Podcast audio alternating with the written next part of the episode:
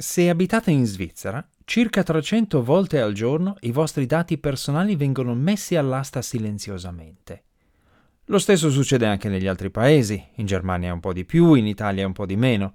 Si chiama real-time bidding ed è uno dei segreti commerciali meglio custoditi di Internet. O meglio lo era finché un'associazione di tutela dei diritti civili è riuscita a scoprire dati e fatturati di queste aste silenziose. Benvenuti al Disinformatico, il podcast della radio televisione svizzera dedicato alle notizie dal mondo dell'informatica. In questa puntata vi racconterò non solo di questo real-time bidding, ma anche del vero contenuto della recente audizione sugli UFO al Congresso degli Stati Uniti e vi presenterò un dispositivo di realtà virtuale che vi fa toccare le cose con la bocca. Io sono Paolo Attivissimo.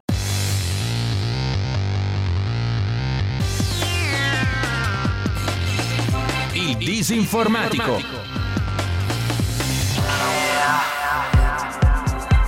C'è una funzione di internet che è poco conosciuta dal grande pubblico, nonostante il fatto che quel grande pubblico vi interagisce oltre 500 miliardi di volte al giorno e che questa funzione produce ricavi per più di 117 miliardi di dollari l'anno. Eppure pochi sanno cosa sia il real-time bidding. Molti non sanno neanche che esiste e quanto possa essere invadente. Provo a raccontarvelo. Quando vediamo una pubblicità su un sito web, spesso quella pubblicità è stata inserita nel sito automaticamente, al termine di un'asta silenziosa che è durata qualche millisecondo. Il tempo che passa fra l'istante in cui clicchiamo su un link e l'istante in cui la pagina desiderata corrispondente compare sul nostro schermo. Quella velocissima asta in tempo reale, gestita dai grandi operatori pubblicitari di Internet come per esempio Google, è il real-time bidding. Funziona grosso modo così.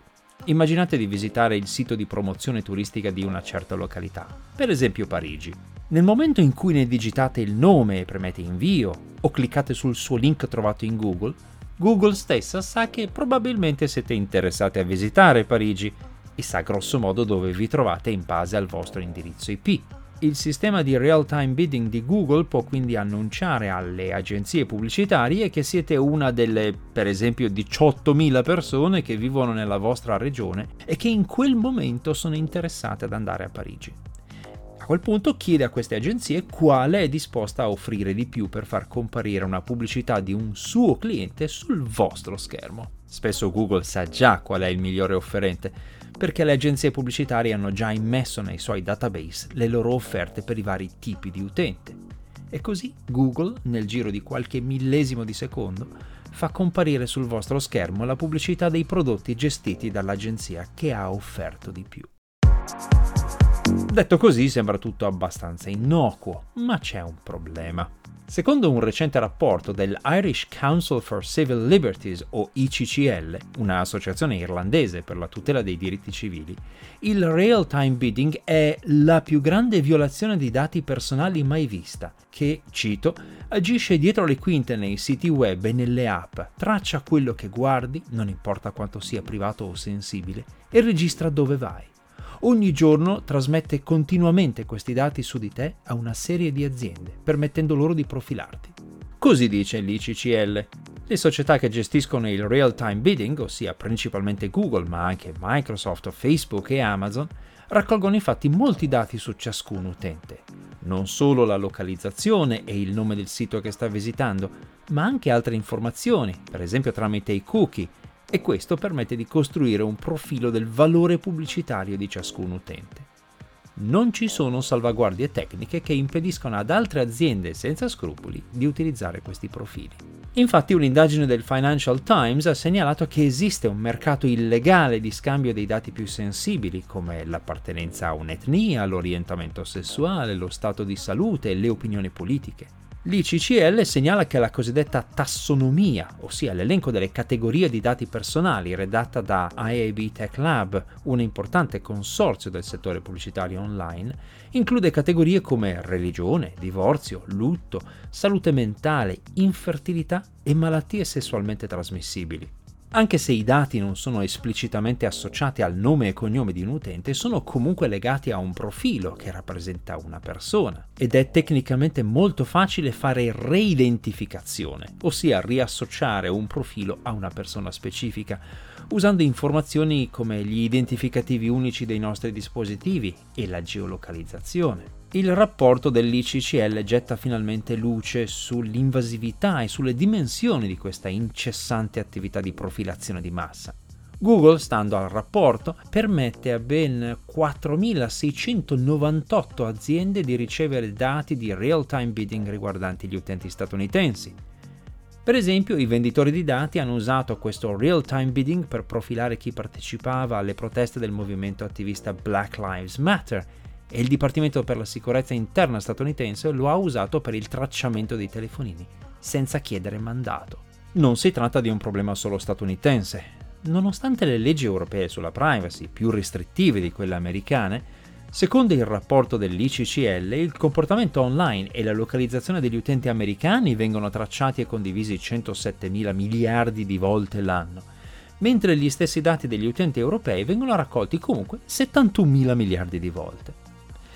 In Germania, per esempio, le attività online di un utente vengono trasmesse ai circuiti di real-time bidding in media 334 volte al giorno, ossia circa una volta al minuto se si considera il tempo medio di uso di internet degli utenti tedeschi, circa 326 minuti, 5 ore e mezza. In Svizzera questa trasmissione avviene un pochino meno, circa 300 volte al giorno. In Italia avviene 284 volte in media. Va notato che queste sono stime per difetto, dato che non includono le attività di real-time bidding di Facebook e Amazon, ma si basano su un archivio di dati di Google che copre un periodo di 30 giorni e che è disponibile soltanto agli operatori del settore, ma che l'ICCL è riuscito ad avere da una fonte confidenziale insieme a molti altri dati tecnici importanti. Secondo l'agenzia Gartner, le industrie del settore del real-time bidding giustificano le proprie pratiche usando una clausola del regolamento europeo sulla protezione dei dati, il GDPR, ma molti enti di regolamentazione hanno respinto questa giustificazione e ci sono azioni legali in corso nel Regno Unito, in Belgio, in Germania e in Irlanda per limitare fortemente questo real-time bidding. Nel frattempo ricordatevi che quando navigate internet non siete mai veramente soli.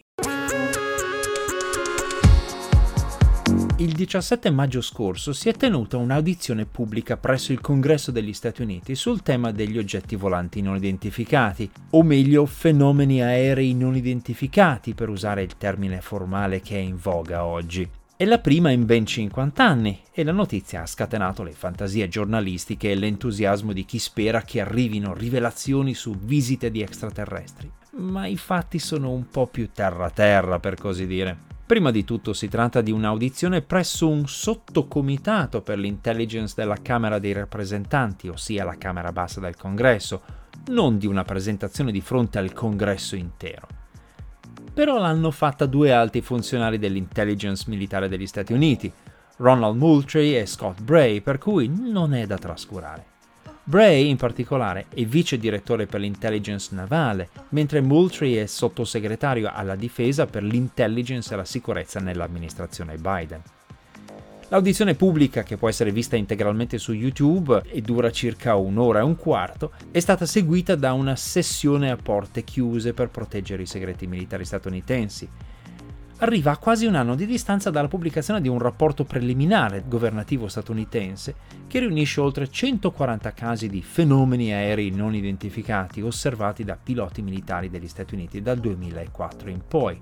Le premesse, insomma, sono abbastanza interessanti, ma Scott Bray ha messo bene in chiaro che non sono stati raccolti materiali e non sono state rilevate emanazioni che possono suggerire qualcosa di non terrestre. We have no material, uh, we have detected no emanations uh, within the UAP task force that that is uh, that would suggest it's anything non-terrestrial uh, in origin gli ha fatto eco Eric Crawford del sottocomitato antiterrorismo della Camera dei rappresentanti.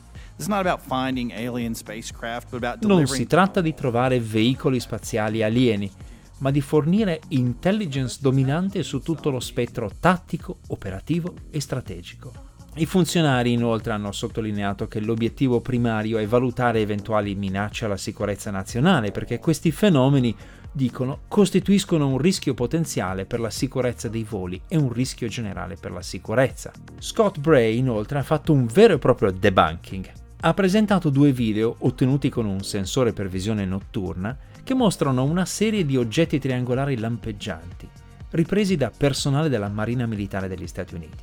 Molti appassionati di ufologia considerano questi video come una prova dell'esistenza di veicoli extraterrestri triangolari.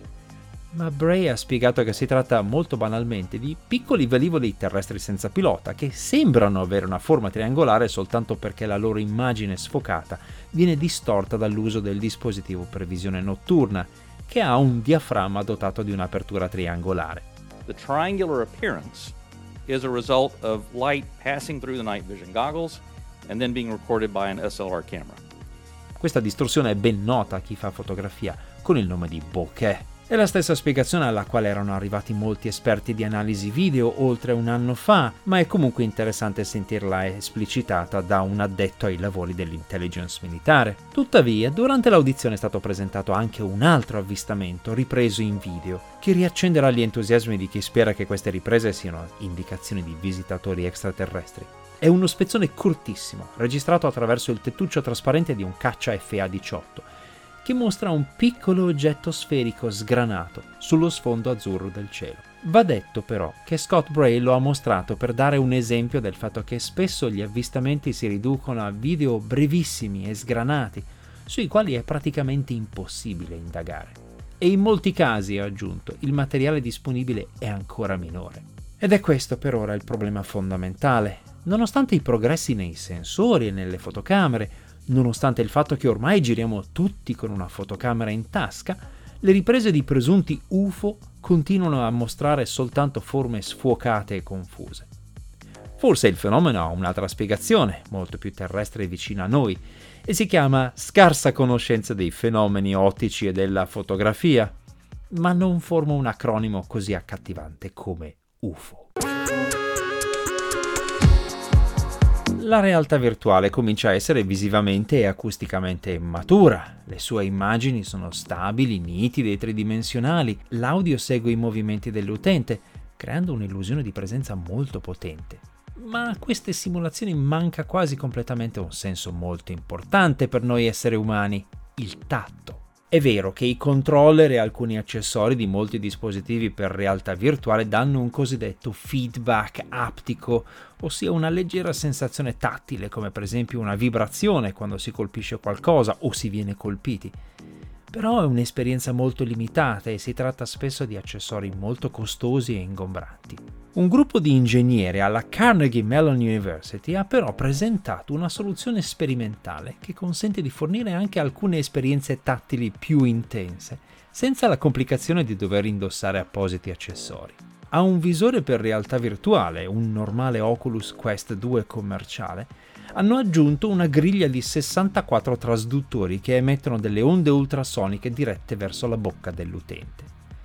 Sincronizzando opportunamente gli elementi di questa griglia è possibile generare, senza contatto e senza parti mobili, delle onde di pressione sufficienti per esempio a incavare la pelle del viso, come se qualcuno lo toccasse con un dito. Questi trasduttori possono produrre sensazioni tattili precise, che sono descritte in un articolo scientifico nel quale i creatori del dispositivo presentano i loro risultati e gli scenari virtuali tattili che hanno realizzato bere da una tazza o da una fontanella con la sensazione del liquido che scorre sulle labbra, mettere in bocca una sigaretta virtuale e sentirne la pressione e la presenza sulle labbra, spazzolarsi i denti e percepire lo spazzolino sui denti come se fosse davvero presente.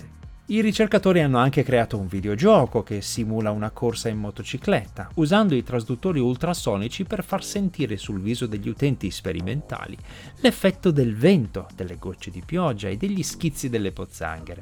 Fin qui, insomma, tutto è molto sensato e piacevole. I volontari che hanno sperimentato questo dispositivo hanno effettivamente percepito delle sensazioni tattili abbastanza realistiche non solo sulle labbra, ma anche sui denti e sulla lingua, Per i più romantici all'ascolto, segnalo che Vivian Shen, studentessa di robotica al Carnegie Mellon e coautrice dell'articolo scientifico, ha spiegato che i baci virtuali non riescono bene con questo sistema, perché la sensazione prodotta dagli ultrasuoni è troppo localizzata e puntiforme.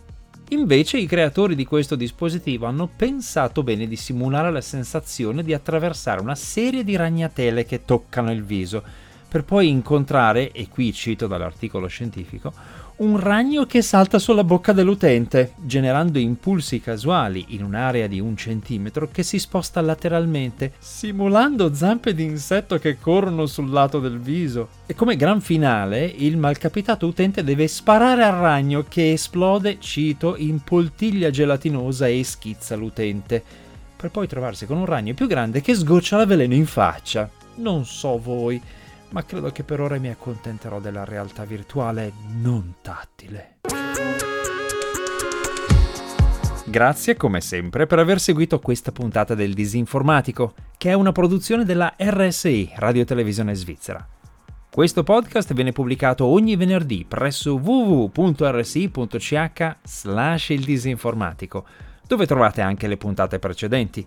Questa serie di podcast è disponibile anche su tutte le principali piattaforme podcast. I testi integrali, con i link e le fonti di riferimento, sono pubblicati presso disinformatico.info.